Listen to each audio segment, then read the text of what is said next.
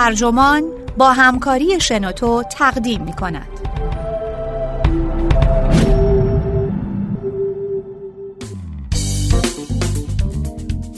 گوگل کردن کافی است. بیایید خودمان صحبت کنیم. نوشته شری ترکل، ترجمه محمد ابراهیم باسط، منبع نیویورک تایمز، ترجمه شده در سایت ترجمان، گوینده اکرم عبدی.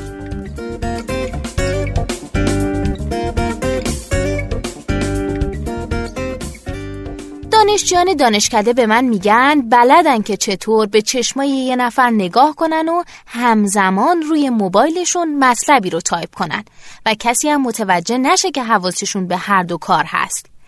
میگن این مهارت رو تو دبیرستان یاد گرفتن که مجبور بودن بدون اینکه معلم متوجه بشه پیامک بفرستن.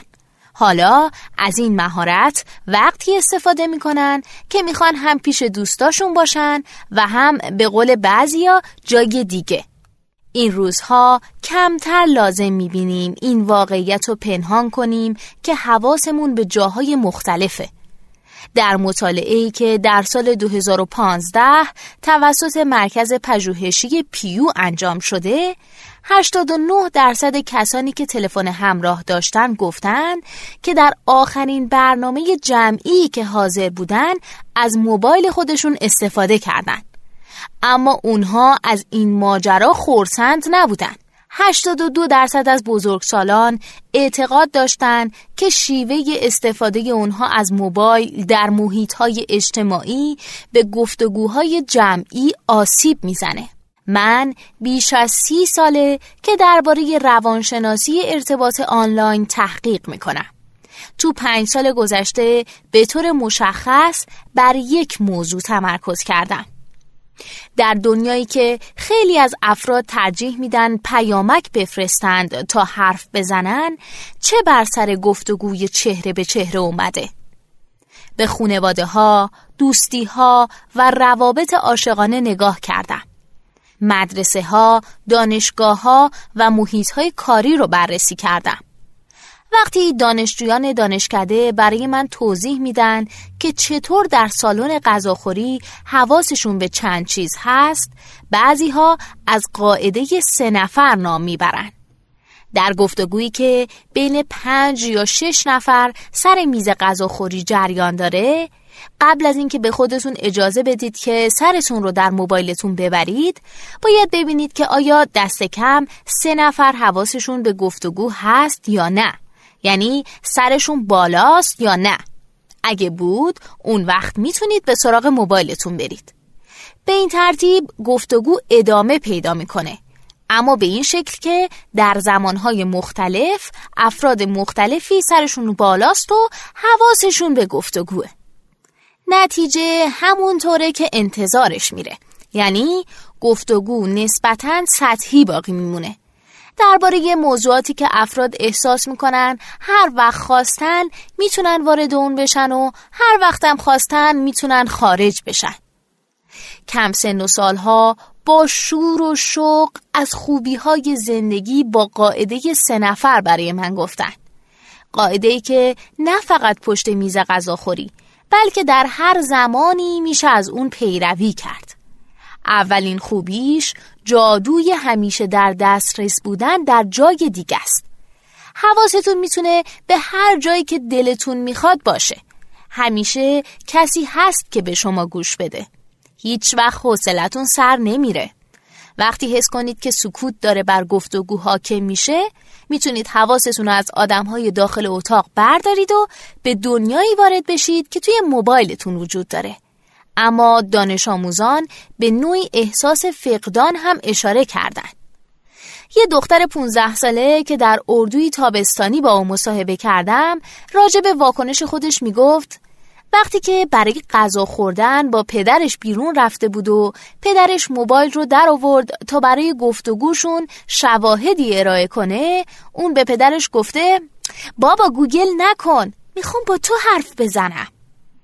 پسری پونزده سالم به من گفت که یه روز میخواد فرزندانی بزرگ کنه نه اونطوری که والدینش اون رو بزرگ میکردن که وقت غذا خوردن و توی پارک و موقع مسابقات ورزشی تو مدرسه مشغول موبایلن، بلکه اونطوری که والدینش فکر میکنن دارن اونو بزرگ میکنن که وقت غذا خوردن خبری از موبایل نیست و به جاش کلی گفتگوهای خانوادگی وجود داره.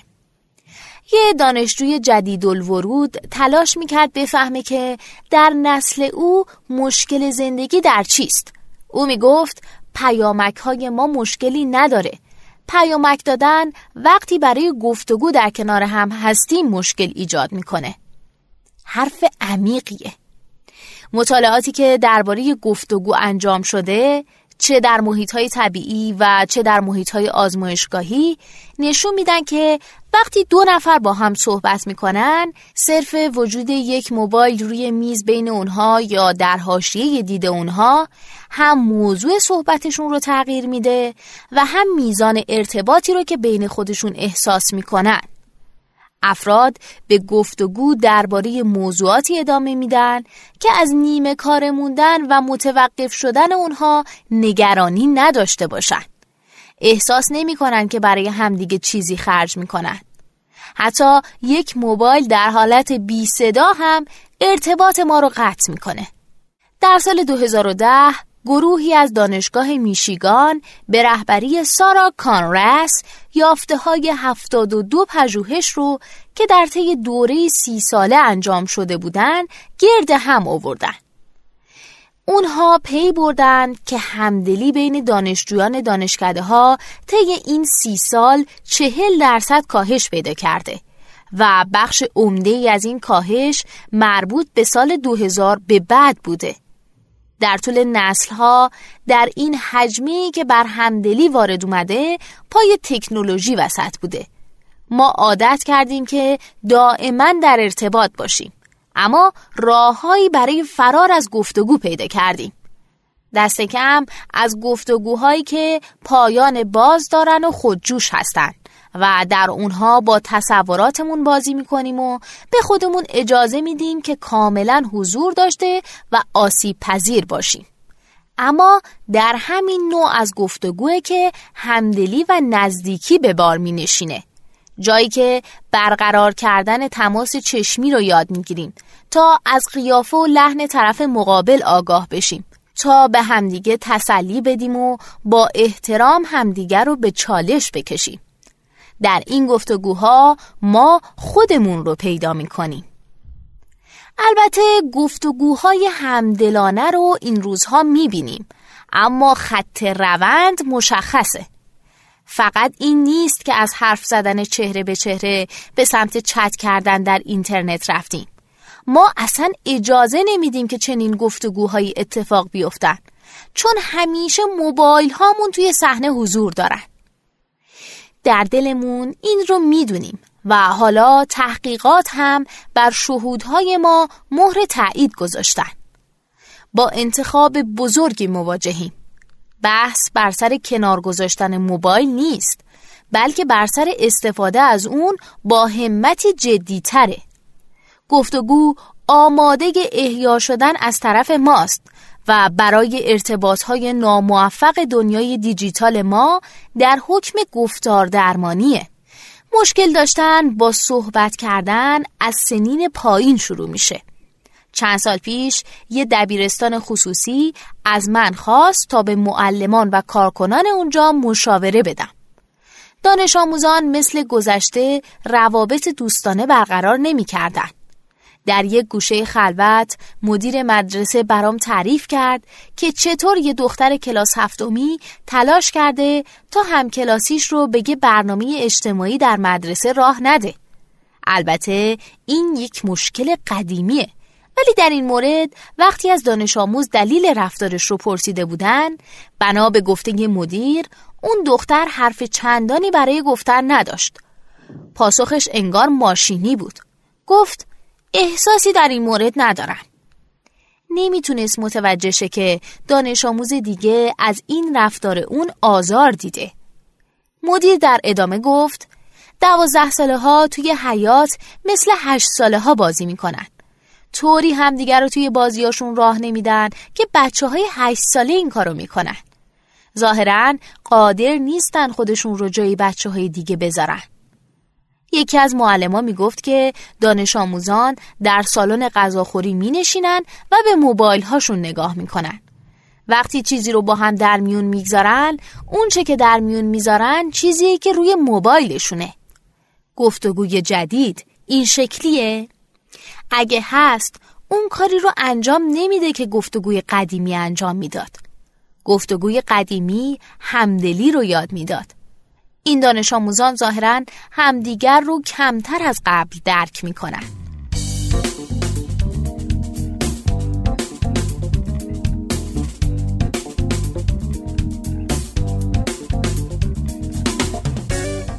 ولی ما اصلاح پذیر هستیم. یلدا تی اولز، روانشناس آمریکایی، نویسنده اول مطالعه‌ای که در سال دو هزار و چهارده روی کودکانی انجام شده که در یک اردو در فضای باز و بدون دستگاه‌های ارتباطی بودند. بعد از پنج روز دوری از موبایل و تبلت، دانش آموزان حاضر در اردو توانستند از روی صورت افراد احساسات آنها را تشخیص بدن و به درستی احساسات هنرپیشگانی رو که در تصاویر ضبط شده وجود داشت بسیار بهتر از یک گروه کنترل تشخیص بدن. چه چیزی این واکنش‌های همدلانه رو تغذیه کرده بود؟ اونها با هم صحبت کرده بودند. در گفتگو اگه خوب توجه کنید و یاد بگیرید که چطور خودتون رو جای طرف مقابل بگذارید، همه چیز بسیار خوب پیش خواهد رفت. این کار رو بدون موبایلتون بهتر میتونید انجام بدید. گفتگو انسانی ترین و انسانسازترین کاریه که ما انجام میدیم. من این اصلاح پذیر بودن و در طول تحقیقات خودم در یک اردوی تابستانی بدون وسایل ارتباطی هم مشاهده کردم. توی یک گپ شبانه در کلبه، گروهی از پسرهای چهارده ساله درباره سه روز صحراگردیشون صحبت می‌کردن. تا همین چند سال پیش جذابترین قسمت این گردش‌ها تحمل سختی‌هاش یا زیبایی طبیعت بکر اون بود. در اون چند روز اون چه بیشترین تأثیر رو گذاشته بود همون بدون موبایل بودن بود. یکی از پسرها در توصیف اون میگفت زمانیه که هیچ کاری برای انجام دادن ندارید مگر اینکه در آرامش به فکر فرو برید و با دوستاتون حرف بزنید. حاضران در اردو از حس جدید خودشون نسبت به زندگی به دور از خوراک‌های آنلاین هم حرف زدن. اونها برتری‌های بی ارتباط بودن رو پذیرفتن و این کارشون رابطه‌ای بسیار مهم رو برملا کرد. اینکه توانایی گفتگوی همدلانه و توانایی تنها بودن رابطه‌ای مستقیم با هم دارن. ما در تنهایی خودمون رو پیدا می‌کنیم. خودمون رو آماده می‌کنیم برای به گفتگو نشستن با چیزی که اصیله، که مال خودمونه. اگه نتونیم خودمون رو جمع و جور کنیم، نمیتونیم دیگران رو هم در جایگاه واقعی خودشون به رسمیت بشناسیم. اگه از تنهایی خودمون خوشنود نباشیم، دیگران رو به کسانی تبدیل خواهیم کرد که نیاز داریم باشن. اگه تنهایی کردن رو بلد نباشیم، فقط بلد میشیم که چطور تنها بمونیم. چرخه مطلوبی وجود داره که گفتگو رو به توانایی خودنگری ربط میده. وقتی با خودمون در آرامش باشیم، میتونیم واقعاً به حرفای دیگران هم گوش بدیم. در عین حال، گفتگو با افراد دیگه هم، چه در محیط‌های خصوصی و چه در جمع‌های بزرگتر، موجب میشه در گفتگوی درونی با خودمون بهتر عمل کنیم. ولی ما این چرخه مطلوب رو به مخاطره انداختیم. زمان تنهاییمون رو به یک مشکل تبدیل کردیم که باید با تکنولوژی حل بشه. تیموتی دی ویلسون، روانشناس دانشگاه ویرجینیا، سرپرست گروهیه که توانایی افراد در تنها بودن رو بررسی میکنن. از افراد مورد آزمایش خواسته میشد که روی یه صندلی بشینن و فکر کنن، بدون هر گونه وسیله یا کتابی. به اونها گفته میشد که باید بین شش تا پانزده دقیقه تنها باشن و تنها ضابطه موجودم این بود که از جاشون بلند نشن. به خواب هم نباید میرفتن. تو یکی از آزمایش ها خیلی از دانش آموزان مورد آزمایش حاضر بودن شوک الکتریکی خفیف بگیرن تا اینکه با افکار خودشون تنها بمونن. گاهی مردم به من میگن که میتونن بفهمن که چطور وقتی کسی با دیگرانه و آنها سرشون رو توی موبایلشون میبرن دوچار آشفتگی میشن. اما وقتی افراد با خودشون تنها هستن، واقعاً این که سرشون رو توی موبایل ببرن آسیبزا نیست. هرچه باشه این شکل جدید با هم بودن ماست. اما این شیوه تقسیم کردن امور موجب میشه رابطه ذاتی بین تنهایی و گفتگو رو فراموش کنیم. در تنهایی ما یاد میگیریم که تمرکز کنیم و دست به تخیل بزنیم، که به خودمون گوش بدیم. برای اینکه بتونیم در گفتگو کاملا حضور داشته باشیم، به این مهارت نیاز داریم. همه تکنولوژی ها ما رو وامی دارن که با ارزش های انسانی روبرو بشیم. این بد نیست، چون باعث میشه دوباره بر این ارزش ها تأکید کنیم. اگه حالا حاضر باشیم که گفتگوی چهره به چهره رو به یه اولویت تبدیل کنیم، دونستن اینکه گام بعدی چی باید باشه کار دشواری نخواهد بود. ما به دنبال راه حل‌های ساده نیستیم. ما دنبال سرآغازها هستیم. شاید برخی از اونها حالا آشنا به نظر بیان، اما این دلیل نمیشه که چالش برانگیز نباشن. هر کدوم از اونها تنها به یک بخش کوچک از اون چه ما رو به خاموشی برده میپردازه. اما همه اونها در کنار هم میتونن تغییری واقعی ایجاد کنن. یک نقطه شروع برای تأکید دوباره بر گفتگو اینه که بر تنهایی تأکید دوباره کنیم. بعضی از مهمترین گفتگوهایی که شما خواهید داشت با خودتون خواهند بود. کارهاتون رو به قدر کافی کم کنید تا این امر ممکن بشه و تمرین کنید که در هر زمان فقط یک کار رو انجام بدید. به تک عمل کردی بودن به عنوان اولین قدم بزرگ بعدی فکر کنید. در هر حوزه‌ای از زندگی، تک عمل کردی بودن موجب افزایش کارایی و کاهش استرس میشه. اما انجام دادن فقط یک کار در یک زمان دشواره، چون به این معناست که برخلاف مسیری گام برمی‌داریم که تکنولوژی اون رو برای ما تسهیل کرده و ظاهراً در کوتاه مدت بازدهی بیشتری داره. چند عمل کردی بودن مزایای خودش رو داره، اما اگه دنبال ظاهر امور باشیم در واقع در پی نوعی توهم رفتیم. گفتگو شیوه انسانی تمرین تک عمل کردی بودنه. موبایل‌های ما لوازم فرعی نیستن، بلکه وسایلی با قابلیت‌های روانشناختی ان که نه فقط فعالیت‌های ما بلکه ماهیت ما رو هم تغییر میدن.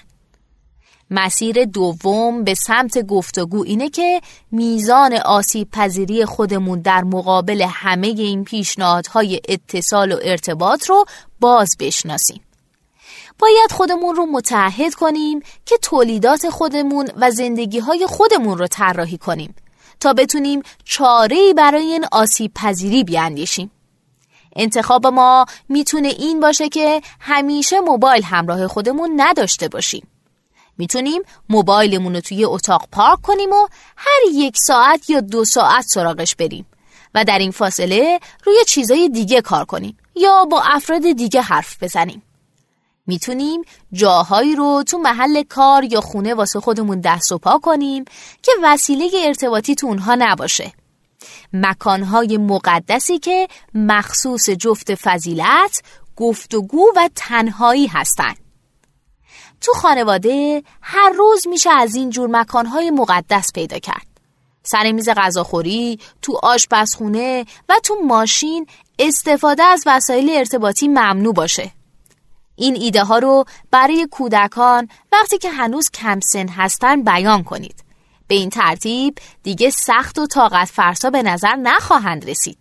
بلکه جزء اصول خانواده محسوب میشن. تو محل کار هم مفهوم مکانهای مقدس خالی از فایده نیست. گفتگو در بین همکاران موجب افزایش بهره‌وری میشه. به علاوه میتونیم تکنولوژی رو هم طوری باز طراحی کنیم که فضایی برای حرف زدن با همدیگه باقی بذاره. گزینه مزاحم نشو تو گوشی‌های جدید آیفون و اندروید یک مدل از این باز طراحیه. با قرار دادن گوشی در این حالت لرزش، چراغ چشمکزن یا صدای زنگ موبایل مزاحم شما نمیشه. البته میتونید گوشی رو طوری تنظیم کنید که تماس‌های افراد خاصی رو اعلام کنه یا وقتی کسی چند بار زنگ میزنه اون رو نشون بده. مهندسان آماده ارائه ایده های بیشتر هم هستن. چی میشد اگه موبایل ها اینطور طراحی نمیشدن که ما رو دائما به خودشون مشغول کنن، بلکه کاری رو انجام میدادن و بعد ما رو رها میکردن؟ چی میشد اگه صنعت ارتباط معیار موفقیت وسایلش رو نه زمان بیشتری که کاربران صرف اونها میکنن، بلکه کیفیت این زمان قرار میداد؟ همیشه این که رابطمون با تکنولوژی رو در بافتی فراتر از خود تکنولوژی نگاه کنیم کاری حکیمانه است. برای مثال ما در یک فرهنگ سیاسی زندگی می کنیم که در اون گفتگوها به سبب آسیب پذیری ما نسبت به هواداری و البته به سبب بی‌توجهی کردنهای جدید ما مسدود میشن. فکر میکردیم که اگه حرفامون رو آنلاین منتشر کنیم جسورتر از وقتی خواهیم بود که خودمون شخصاً اونها رو بیان میکنیم. اما پژوهشی در سال دو هزار و چهارده توسط مرکز پژوهشی پیو ثابت کرده که افراد از ترس مخالفت دنبال کنندگانشون خیلی از عقاید خودشون رو در رسانه‌های اجتماعی بیان نمیکنن. طراحی معطوف به آسیب پذیری های ما یعنی یافتن راه‌هایی برای حرف زدن با افراد به نحو آنلاین یا آفلاین، اون هم افرادی که عقایدی متفاوت با ما دارن. گاهی اوقات این فقط یعنی حرف یه نفر رو تا آخر بشنویم.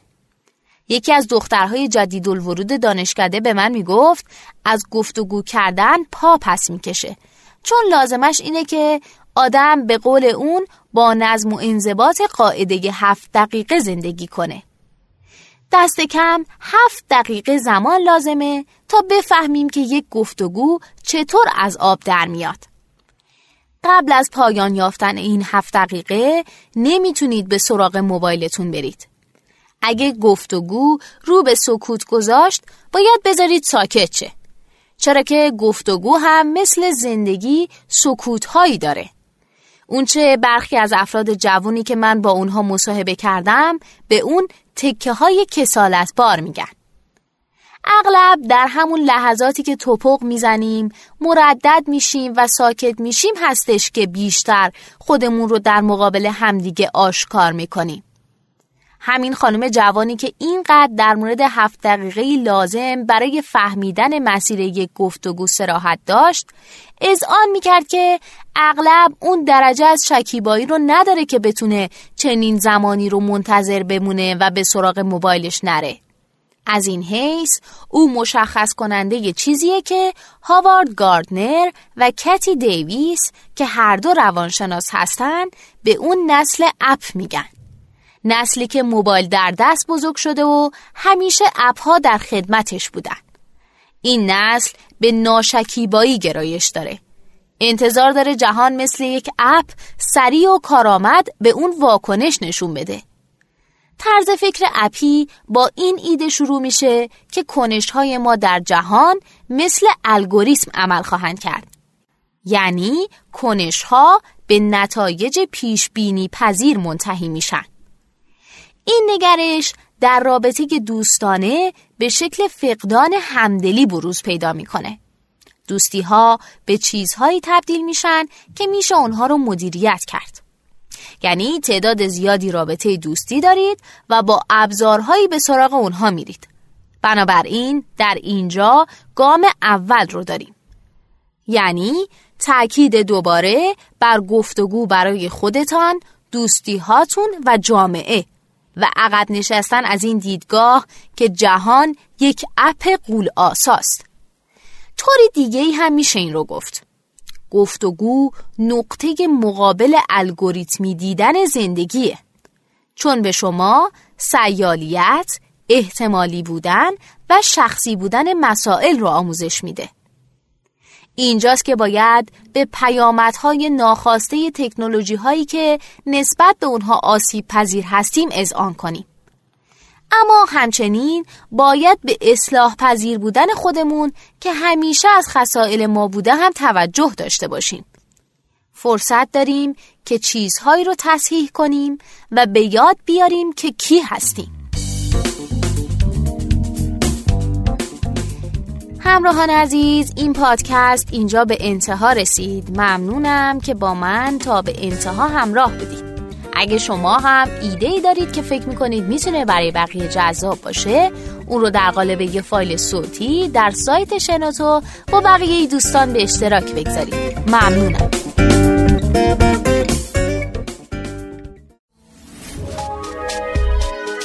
شنوتو سرویس اشتراک گذاری فایل های صوتی دابلیو دابلیو دابلیو دات شنوتو دات کام